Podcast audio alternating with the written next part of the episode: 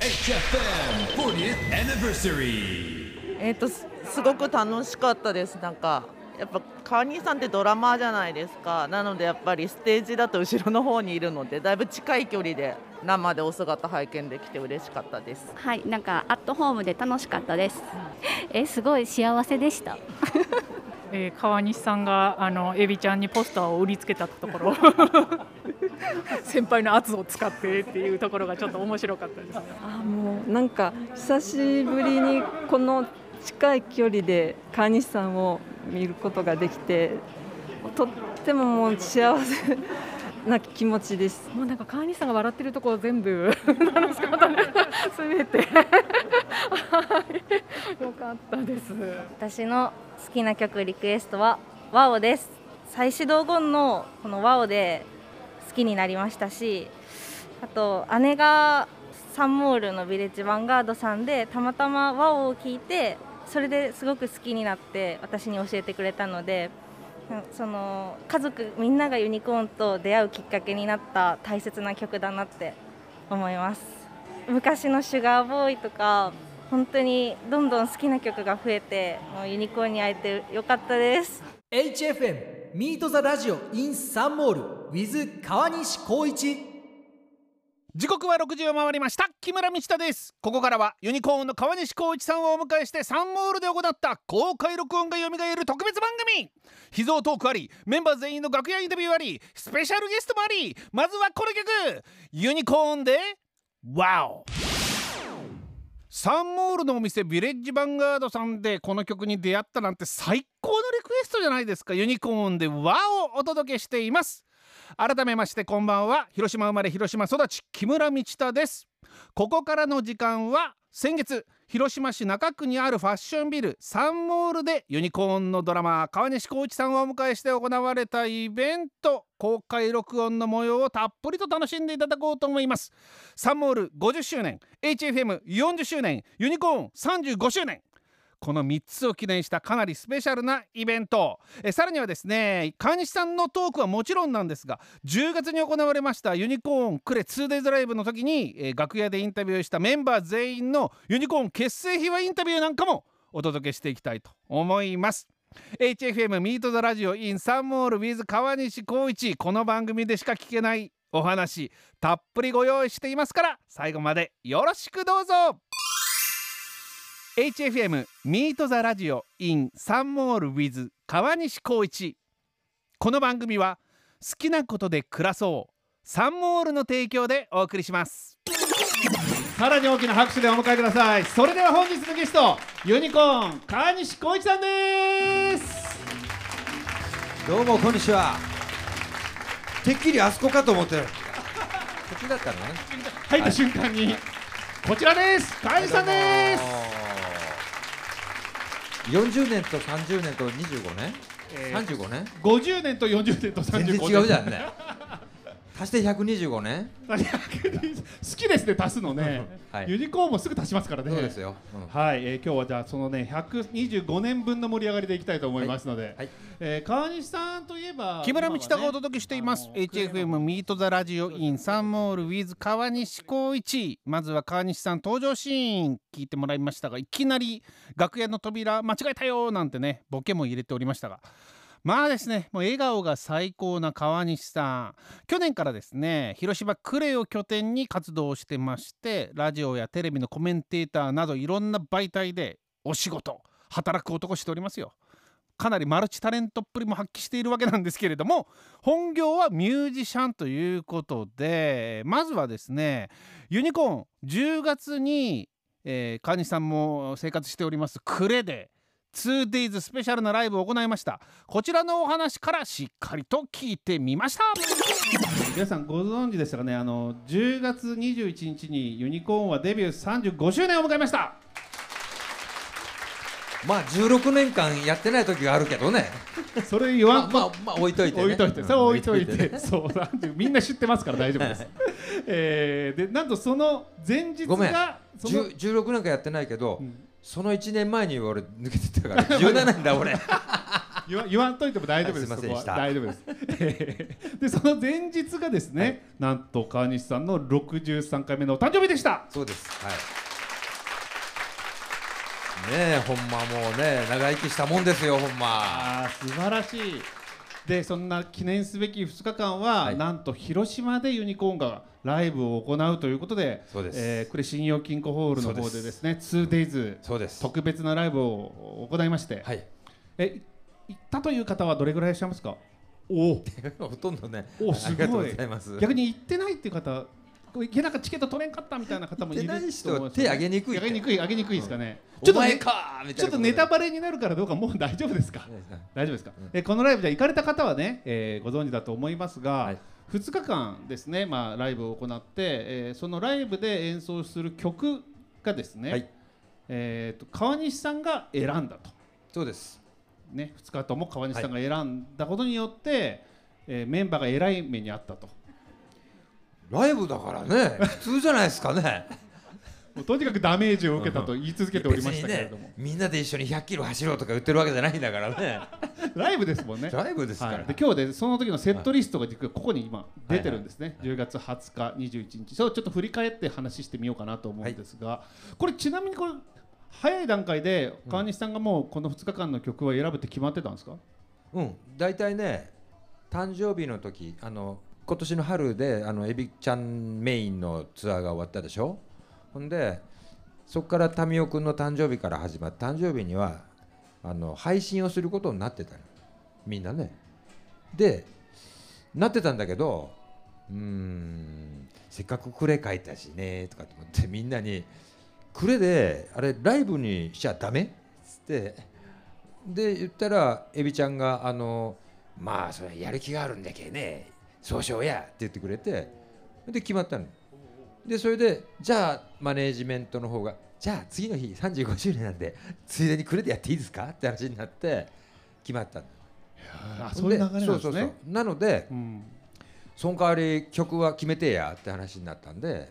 あその代わりでは川西さん曲あそうです。決めてやってなって、うん。でまあだから通常はねあのアルバムニューアルバム作って、うん。えーツアーをやるでしょ普通。すると大体新しいアルバムの曲がまあそうですね。ほぼ入ってそうですね。以前の曲は、まあ、2曲多くて3曲うんぐらいしか入らなかったでしょ。そうですね。大体そうなってるから本当はね半分ぐらいがいいんじゃないかと思うんだけど、うんうん。まあそこは置いといて、うん。今回はね別にほらリリースもあるわけじゃないから。ね。縛りはないんで。これ好き勝手に作ったろうと思って、うん、だからまあ自分があのライブをやる側じゃないくって見るとしたらっていうのでこうピックアップしてて。でそうやってピックアップされて選ばれた曲がこの2日間で、まあ、1日目はねその川西さんの誕生祭っていうのもあれあって頭ねロッでもねクンロール。これもだから伏線なのよはぐれ侍からのね。うまく俺がここら辺やるからみたいなのを増やしといたら、まあ、あっち結構大変だったでしょ？あね、いや俺もちゃんとやるからって。なるほどなるほど。でも、同じ曲をあんまり重なるのは面白くないからっていう、っていうことは、うん。必然的に必然的に曲数が増えるでしょ？増えますね。でも、うん。本当はこれもね両方とも僕が出したのはね25曲入れてたの絶対減らせると思ってたから。ああ減らされるってね、うん。まあ、四例えばね。曲ね。えーっとね、ハローか。2日目ハローでしたね。でねハローとね、えーここにもう一個俺55入れてたのよ。あ55、うん。はいはいはい、はい、あの55ともうハローも、うん。某民生ちゃん的には、うん。某。歌大変らしいのね。結構上でガーって言ってるでしょ、はいはいはい。だから一応ねこのセットリストの中に両方とも入れといたの、うんうんそしたらどっちか蹴るだろうな。でもどっちか残るだろうな。と思ってたの。でもずっとね、うん。その55もハローも俺ライブで聴きたかったから。まあやるけど聴きたかったから。いい曲ですよ。うん。でいいでしょいいこれね。大好きです。どうしたどうまあ2曲もねぶち込むのはなかなか難しいとしても2曲書いとったら1曲は残るだろうと思ってね。でこれは残ったのよ。あこっちはハローがじゃあ残ったんです残っねいやもうねあの SNS も含めてすごい神セトリだ。で素晴らしかったですよね皆さんね。もうあのねもう中盤で曲が終わるたびにさよならって言ってましたもんねそうそうタミヤさんねありがとう今日はありがとうって言ってたもんね。ありがとうってまだあるんかっていうあの どんどんこう疲れていく感じと。でも演奏のね熱量がどんどん上がっていく感じと本当にすごくもう一生心に残るライブだったなと2日間ね。まあ多分ね今度また新しいアルバム出てツアーやってもこうはならないもんねきっとね。年にね1回とかこういう感じのライブのね誕生日ごとにフレでやるの？誕生日ごとにはもうどんどんみんなが疲れるやつを。でもそれをもしやるとしたら民生誕生日でそういうことは絶対せんでしょ？まあしない、うん。安倍ちゃんもせんでしょ絶対。うん。まあしないでしょうね。伝来3人のどっかだったらやるかもねもしかしたら じゃあ伝来の皆さんが誕生日の時はちょっとわがままを言っていただいてですね。え。ーそんなこんな2日間素晴らしい2日間広島でありがとうございました本当に。はい。じゃあじゃあもう今日はありがとうございました。はいいやもうかん違います、またねここからが本題です、またねはい。ここからが本題です。タミオと安倍さんのツインボーカルがすごく美しくて、うん、もうあとは MV もすごくかっこいいので何回も見た、はい、思い出がありますイントロがズキズキっておかしい。ズキュンときてそれからもう本当に発表になってから、うん、これまでずっと聞いててこの間のクレのライブで久々に生で聴けて感動しました「オーマイ・レディオ」が大好きです。いやーライブ思い出しますわ。ユニコーンをマイレディをお届けしております。リクエストありがとうございました。そうなんですよね、えークレイの2日間のライブは本当にスペシャルなライブで毎年やってほしいよね。ね。なんとなくうっすら約束川西さんしてましたけども実現することを夢見つつですね。このライブの時に実は番組がですね楽屋インタビューを行ったわけなんです。ユニコーンメンバー全員にユニコーン広島で結成されているわけで。広島での結成秘話トークをぜひしてくださいとマイクを置いてですね5人に喋っていただいたわけです。奥田民生さん阿部ドンさんエビさんテッシーさんそして川西光一さん。さあ5人が一体どんな話をしているのか。まあえーフルでかけるには到底時間が足らないぐらいのものすごい長尺で雑談してくれたわけなんですがそこからですねバキバキバキっと美味しいところを抜粋しましてで、えーインタビューの内容の一部をユニコーンの楽曲で聞こえないようにしてその部分で何を言っていたかお客さんに当ててもらおうというメンバーと振り返るユニコーン結成秘話クイズというのを会場で行いまして結構あのーインタビューの模様が流れますが誰が？とかっていうのはないので声とニュアンスでなんとなく誰が喋ってるかなと想像しながら聞いていただけもうみんながわちゃわちゃしてるあのユニコーンの空気感を楽しんでいただけたらと思いますが行ってみましょうか。それでは会場でもお届けしました。メンバーのインタビューと一緒にクイズの様子を聞いてください。えーそれでは最初の問題いきたいと思います、メンバーと振り返るユニコーン結成秘話クイズ。第1問こちらをお聞きください大体ティッシーと川西さんが言い出したんじゃろ？いや俺は俺はそのなんか新しいバンド作ろうって思ってた時に川西さんが一緒にバンドやろうって言ってタイミングがピシッと それを言えよだから。それを聞いてそれがねそれがだから85年ぐらい。結成秘話の怒られたのやほいでいやいやわしを今タイミングで怒られたのかわし。わし怒られたんか今最初おらんや？から知らんから。なんでや？なんで怒られたんや俺だってそういう質問だから。そうそっからいかんと。俺知らないもん。いやある ある時俺ある時生まれてない川西さんが俺が住んでた生まれてるけどね。そのカスカスと言われるそのアパートっていうか下宿みたいなところに現れて現れたん急に。現れて。そのアパートで細かいことはいいんじゃないうん、でまあ一緒にやろうや。一緒にやろうや、その前に一緒にバンドやったことがありますもんね。そうそう。だからうんそう。バンドやってたんですよバンドって言わないともう誤解を生むから、いただきました。ということで問題はですね川西さんと手島さんユニコーンを結成する前にメンバーだったバンドの名前なんですがさあこちら分かった方挙手お願いします。川西さん当ててくださいねじゃあ。じゃああのセンスの方。お名前は？えっ、と、ともこと申します。それでは、えー回答の方お願いします。えっ、と、ストリッパ正解。だよね。正解ですよね。はい。こちら正解です。ともこさんおめでとうございます。ー。嬉しいです。はい。ストリッパー。今も活動してるとおっしゃってましたが。そうです、はい。あのテッシーはこのバンド名言う時に絶対にバンドのストリッパーバンドのってつけるんですいつも。絶対つけますよね。バンドのストリッパーって。もうええわって言うんだけど。あんまりでも強調するからっていうね。そうそうそうそうそうそうそう。ストリッパーっていうねバンド。そうですそうです。はい何かありますか？伝えたいことはありますか？いやあえっ、と大す大好きです。ありがとうございます。ちょっと放送に乗らないかもしれないけど本当に大好きなのでこれからも頑張ってください、はいあの、あの放送になると思いますよ大丈夫ですか？大 大好きですありがとうございます。じゃあ続いていきましょうか。第2問ですね。じゃあ第2問インタビューの方をお聞きください。でやってて一回それを解散したというかやめてで僕はバイトしてカンチさんはサラリーマンになりあなんて言ったかね。でタミオのバンドのドラムの人が骨折して川西さんがヘルプで叩いたんだよね。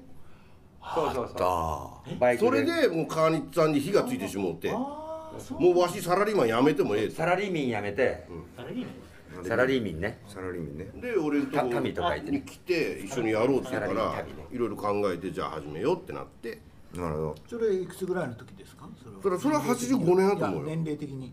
だから20バラバ俺がラだったね俺が232とか3とか。ああそうですか、うん。そうですね、うん。でそれからドラクエのように一人一人集めてって。で最終的に阿部君が入って俺の場合はねもうすごい飛んだな今。テッシーから テッシーから俺の飛ばしたらこれもう終わりじゃん。いやだからいやドラクエのように集まってって言うたやん今。一人一全然人俺の話してないよね。いや俺の話それ含まれてんの？ね三人目のね。いやそれエピソード言ってたきりないやんか一応まあ三ね三人目でね三人目のもう入れてあげて、うんはい。聞いていただきましたがもうかなり楽屋の様子が目に浮かぶようですけれどもさあ第2問目はですね自分のユニコーン参加秘話をカットされたエビさんはこの後どういう行動に出たでしょうか？はい。覚えてないぞこれそう絶対感じて覚えてないですよね、だからこれはもうしかしそうテッシー想像してテッシーはねねテッシーはよう喋ってましたね。一人で喋っとるやんね。はいじゃあ行ってみましょうこれ。まあ分かるというかこれかなと思う人じゃあ手を挙げてください。お願いします。あれ？これあ上がらにゃ当たらんすよ。はい。はい。行ってみましょう。全然別の話を始めた。あー全然別の話始めそうですもんねエビさんはね。えー、これどうしましょうかねこれはこれね俺も知らないからね。そうそうですよね。他にこれじゃないかっていう人いますか？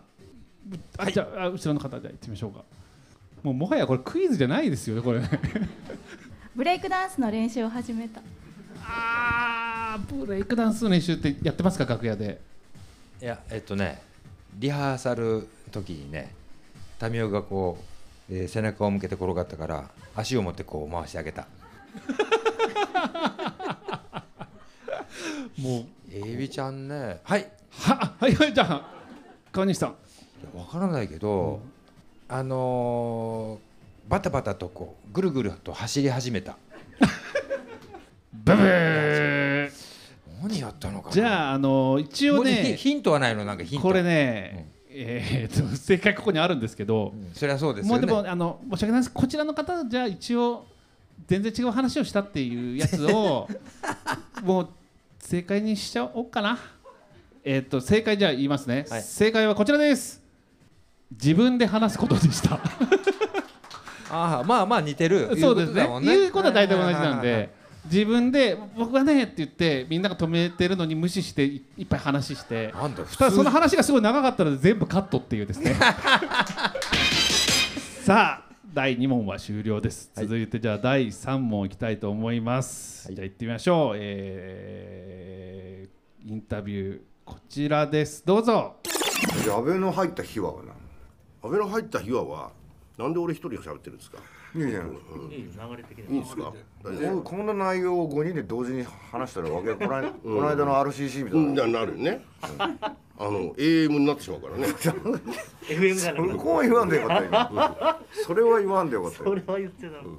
でまあとりあえずその東京に出て僕らがアマチュアからさあレコーディングをやるんだみたいなところでどうしていいかわからん状態の中阿部君はプロとしてオペレーターとしてもう現場にね。うん現場でまあ、一応そのオーディションで何人かはやったんだけどなんかこう何人かっていうか話だけね、うん、でピンとこなかったねやっぱりいや俺と川西さん2人でキーボード探しに広島まで来たんだもん。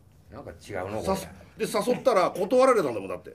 でもね、うん。その断りやがったからなあいつ。近くに目を向けてみたらあ安倍ちゃんがおるじゃん。安倍ちゃん全部できるやんってなって。もう全部曲知っとるし。ああそうね。曲知ってるじゃあもう入ってもらおうと。だ音楽理論もしっかりしてると。そうよ。いうことで安倍ちゃんが入り一番最初にやったことがこの練習という、うん、でそれを最初に演奏で参加したのが最初ですね。知っとるなそういうことも。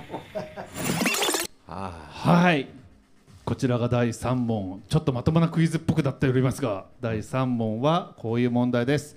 えー安倍さんがユニコーンに、えー参加して初めて演奏した楽器は一体何だったでしょうかという問題です。さあそれでは分かる方は挙手していただきたいと思います。間違えても大丈夫ですよ。それではお願いします。はい。はい。横でお母さんがささやいておりますが。リコーダー。おお当たりじゃないの？正解です。正解。すごいな。あすごいあねーすごい当たったのもすごいし、テッシーもよく覚えてるよね。ガネさん言われるまで全然忘れてました。全く覚えてないよ。ね、まさかあのリコーダーが最初とはっていうね。ちなみにそのリコーダーどの音かっていうのをちょっと抜いたものがあるんで聞いてみましょうか、はい。すごいアンサンブルですねねまるでプロミュージシャンみたいなアンサンブルでしたよあーしびれますよね。こうわざと下手馬に吹いてる感じ、まあでもねこういうこと本当にたくさん、まあ、あの一生懸命やってたからね。ん。ねそのなんだろうアイデアがどんどん膨らんでいく感じがそのまま服部に結びついていくっていう。そうそう。やっぱりね、その服部が出る前のこのパニックアタックのあの感じがやっぱりこう噴火前みたいな感じだったんじゃないですかね。なんかメロディーはそのブームの時と同じなんだろうすごくキャッチーなものだけど、アレンジがなんかだんだんおかしくなってきてますもんねパニックアタックでね、で服部はもうそれすらも超えてしまうそうそうもうね服部なんてねボーカルがおじいさんになりましたからね。ジャケットでそうそう、ね。あれねちょうどあの服部出た年に、えーローリング・ストーンズが初来日したのよ。で東京のあのなんとかっていうでっかいホテルでパーティーがあるからバンドで2人だけ行っていいよって言われて、ラッキーと思って。お二人だけ。多分テッシーと僕がマネージャーと一緒に行ったんだけどその時にこの間ねあのちょっと前に亡くなられたけどドラムのチャーリー・ワッツさんに、あの渡したの服部を。僕らのアルバムです。ったらチャーリーはパッと見て、これは誰だ？っつったの。まあ英語で、これ誰やこれ？っつったから。誰これ？うん、だからあの「He's a image boy」っつったんだけど そしたら全くしたようなしてないような「うん」っていう顔でパッと収めてくれたんだけどね。あそれでねジゴロ聞いてどう感じたか知りたいですよね。子供じゃないかいみたいな。ね。え。第4問は、えー、エビさんが川西さんに出会った頃について喋っているというこちらのインタビューから出題になります。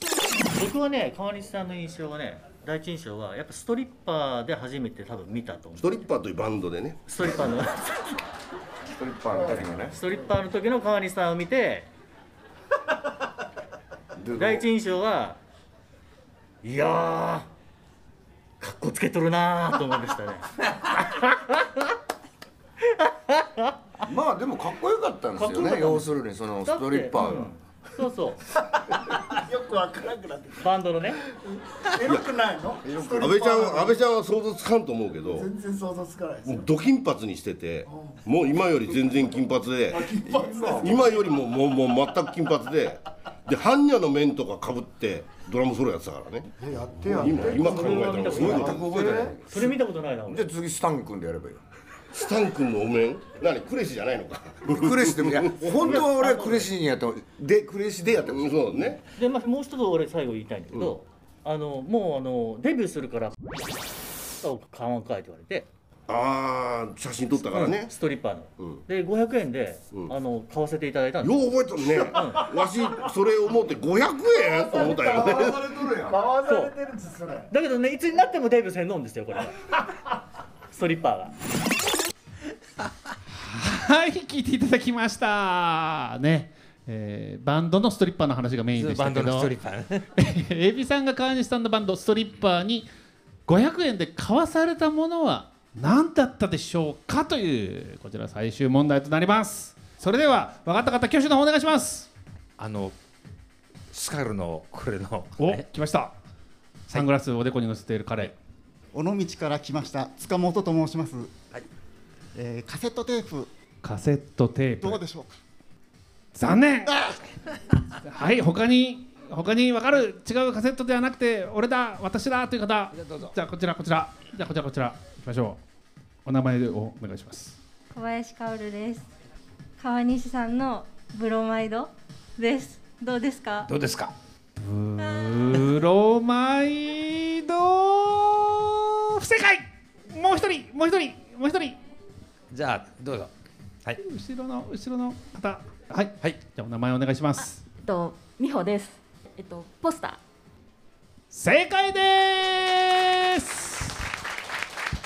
てってれ正解です。ということで500円でポスターを買わせた川西さんですね。はい。でも40年ぐらい前の話だよねきっと、40年前の500円ったら結構高いよね、今の5万円ぐらいじゃない？いやそれぐらいするかもしれないですよ。本当に。どう？もうで先輩から言われるもんだからね、押し売りじゃない完全にね、まあまあいわゆるそうですよね。ね。それは買わざるを得ないですでもよねね買えとは言ってないですよ。なんて言ったんですか？買ってみない？知らんけどね。買ってみない？言うてね。一番最初に衝撃を受けた曲初めて聴いた時にそういう衝撃を受けた思い出が残ってます。とクレの時にあの一番前の時にタミオさんが来てくれたっていう。あのミュージックビデオで今じゃしない踊ってるような感じのことがあったのでそれがちょっと印象的かなと思いますね。未だに覚えてるというかメイビーブルーです木村道太がお届けしている HFM ミートザラジオ in サンモール with 川西光一。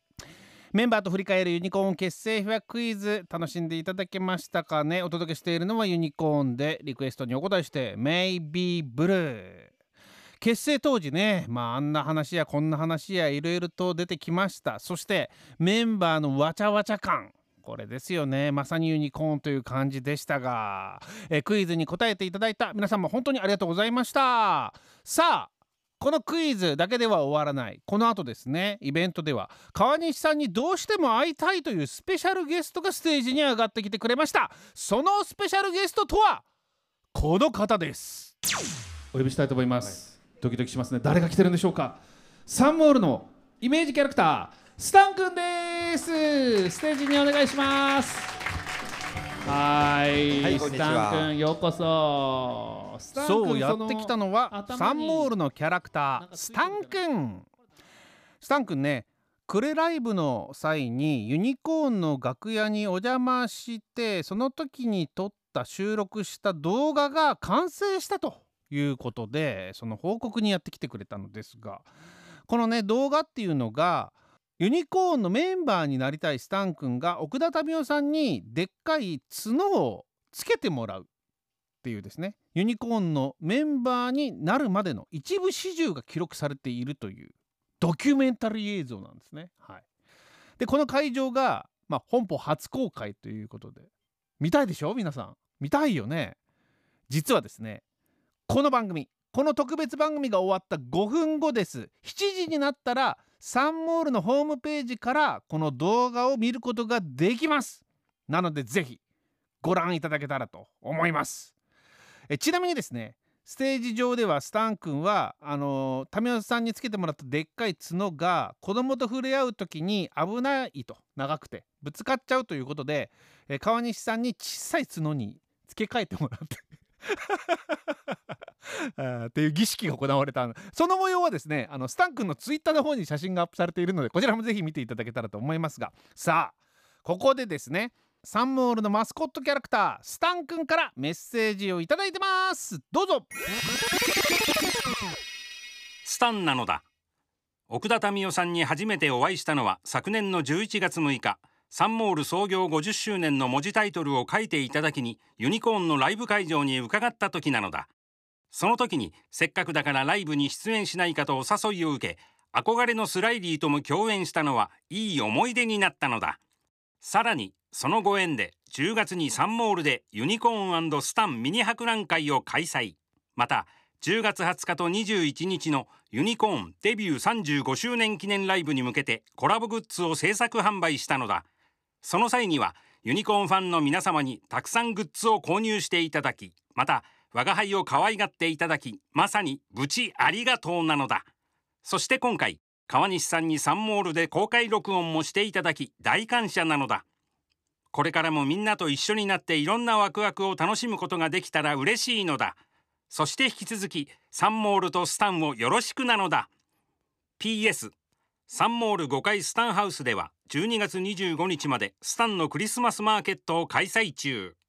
横浜にある一年中クリスマスの店クリスマストイズより我が輩が可愛いクリスマスグッズをセレクトしたのだ。ちょっとしたクリスマスディスプレイや友達へのクリスマスプレゼントにおすすめな商品がいっぱいなのでぜひ遊びに来てほしいのだ。スタン君からのメッセージでした。うんスタン君めっちゃ喋れるじゃないですかステージ上ではテレパシーでしか喋れませんって言われてピピピピとかって喋ってたのにね。あのねユニコーンのもうある意味メンバーの一人ですから。でサンモールに行くと会うことできる可能性かなりありますから。ぜひ遊びに行って一緒に写真とか撮ってほしいなと思いますよ本当に。ね。そんなスタン君からのメッセージありがとうございました。えっとですね10月20日呉でカーニーさんのお誕生日ライブあったじゃないですか。なんかやっぱりカーニーさんのイメージでロック幸せセットリストに入ると思ってたんですけど入らなかったんですよ。大好きなのでロック幸せお願いします。やっぱあの光一さんの河の字って今幸せって書くじゃないですか。本当になんか川西さんのイメージのまんまの曲ですね。川西さんの曲って感じがします。あっという間にお別れのお時間になってまいりましたが。早いね。早いんですよ。最後にじゃあ川西さんの方から皆さんにメッセージをお願いしますえー、っとお元気でお暮らしください。それだけ書いて。あの呉にねこの間の来てくれた方々もたくさんいらっしゃると思うんですけどもまた、えー、ライブ、まあ、呉では僕は毎回やろうっては言ってるんですけどできるかどうか分かりませんがただねもう、えー、去年ツアーやったでしょ？なのででも今年も動きたいな。どうなるか分かりませんが動きたいななんちゃって。はい。なのであのあの元気で待っててくださいね。はい。もうこの笑顔が全てを物語っていると思います、えー、あっという間のお時間でしたが、それでは、えー、ここで川西さんとはお別れとなります、本日のゲストユニコーンの川西光一さんでした。ありがとうございました、ありがとうございましたほいじゃあね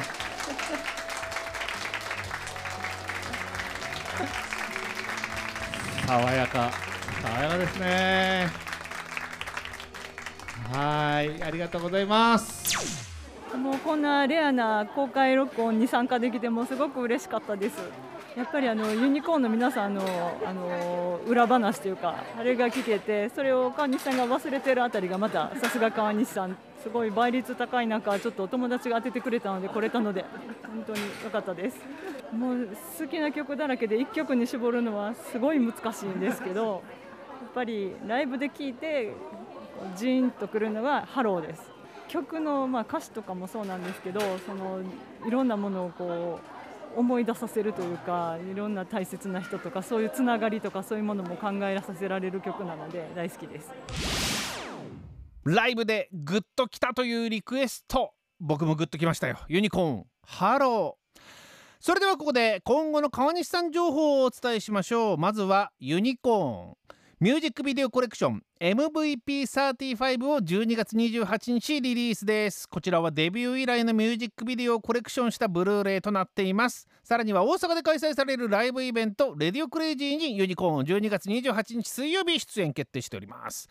続いて、えー、川西さんとテッシーさんと EBI さんのバンド電大ですね。結成10周年イヤーのラストをそして迎える11周年をライブでお祝いしようということで来年3月17日金曜日ライブスペースリードでライブが決まっています、えー、そして HFM ではサンモールを舞台にした番組サンモールライクオンレディオを毎週月曜夕方6時から放送中です。こちらパーソナリティは小竹彩香さんピカリン。そして広島の音楽ユニットヤルキストのミルキーさんが担当です。サンモールに来ているお客さんのインタビューを中心としたリアルインタビューバラエティーとなっていますのでぜひ聞いてください。木村道太がお届けしてきました HFM ミートザラジオインサンモール with 川西光一。楽しんでいただけましたでしょうか？ほんまね。川西さんは呉にいるので、まあ、ぶっちゃけて言いますよ。足らんすよ。時間全然ね。まあまあもう僕たち脱線してなんぼですから。